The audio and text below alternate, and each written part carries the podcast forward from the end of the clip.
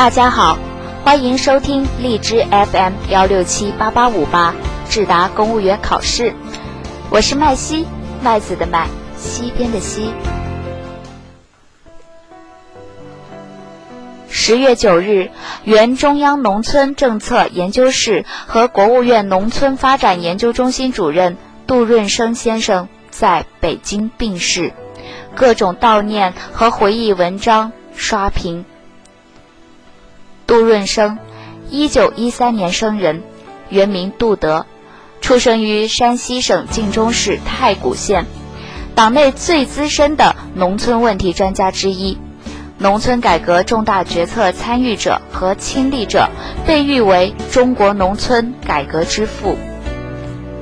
杜润生一九三四年考入北平师范大学文史系，先后任国家农业委员会副主任。中共中央书记处农村政策研究室主任、国务院农村发展研究中心主任等职务。他一直认为，中国最大的问题是农民问题，农民最大的问题是土地问题。他多次向中央建言，主张农村实行家庭承包责任制。从1982年到1986年。杜润生连续五年参与主持起草五个中央一号文件，对于家庭承包责任制在中国农村的推广和巩固发挥了重要作用。二零一五年十月九日早晨六点二十分，杜润生因病在北京医院病逝，享年一百零二岁。二零一五年十月二十三日。杜润生先生的追悼会在八宝山举行，向改革先锋表达敬意，不能仅仅从人格层面简单理解，更该承继他们身上的改革精神，保持坚定的改革意志，把尚未到位的改革坚决推到底。下面就让我们一起进入今天的主题：深水区改革更要有股。精气神。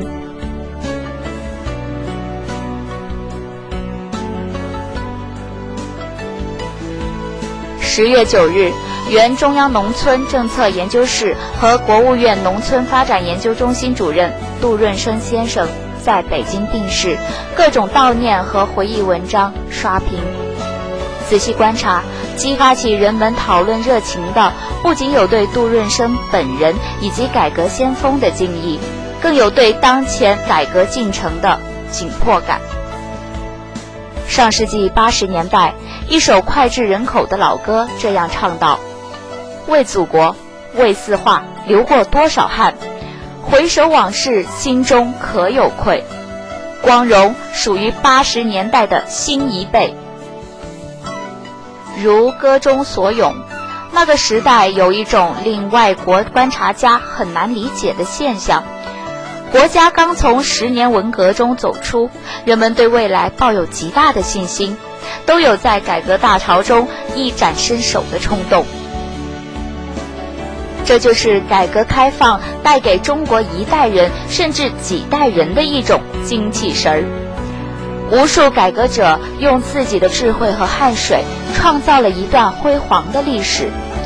杜润生们不拘一格，用人才让年轻学者讲真话、做实事，让他们的思想和热情有效转化为建设性的具体政策。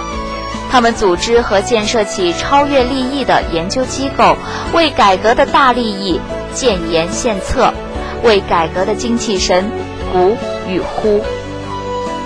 现在我们依然需要这股改革的精气神儿。与三十年前相比，今天的改革是一场深水区改革，不仅低垂的果子基本已经摘完，还需协调不同利益之间的激烈博弈，每一点获得感都来之不易。同时，改革本身的顶层设计和基层实践也越来越复杂，面临的国内国外挑战越来越大，各种困难和阻力不同以往。中国改革在破冰之时，面对重重困难，杜润生曾提醒身边的同志要有再跨进一步的勇气，推动改革逐步铺展开来。从某种角度说，中国当前也处于这样的转型并轨换挡期，机会与挑战并存，必须激发起改革的活力和动力，拿出改革的勇气和智慧，下定决心，不畏阵痛。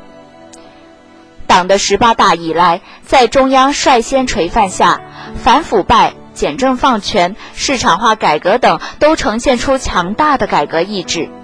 今天我们纪念前辈，不能仅仅从人格层面简单理解，更该承继老一辈身上的改革精神，保持坚定的改革意志，把尚未到位的改革坚决推到底。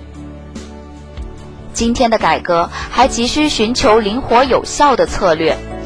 全面深化改革启动近两年，打破旧机制的破，建立新机制的立，都在紧张有序的布置推进。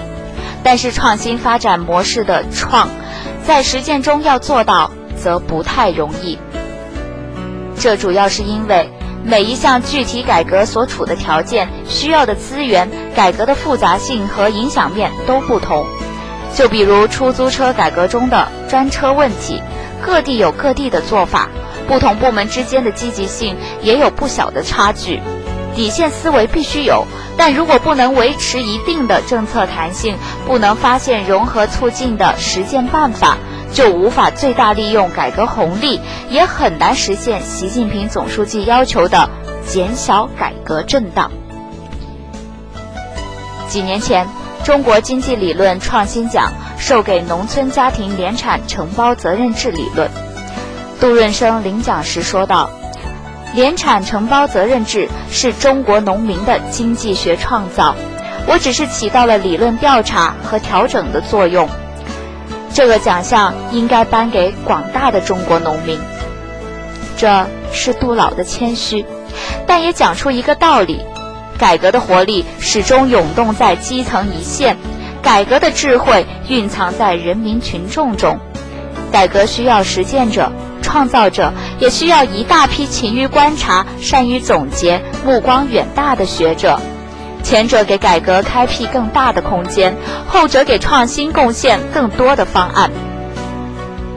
习近平总书记曾说过：“改革开放是决定当代中国命运的关键一招，也是决定实现两个一百年奋斗目标、实现中华民族伟大复兴的关键一招。”伟大目标向我们招手，再创历史的机会正在眼前。追思改革前辈，停顿和倒退没有出路，只有不断探索实践，不断解放思想，不断改革开放，中国才会有更美好的未来，光荣才会属于我们二十一世纪的新一辈。文章来源：人民网、人民日报。作者：曹鹏程。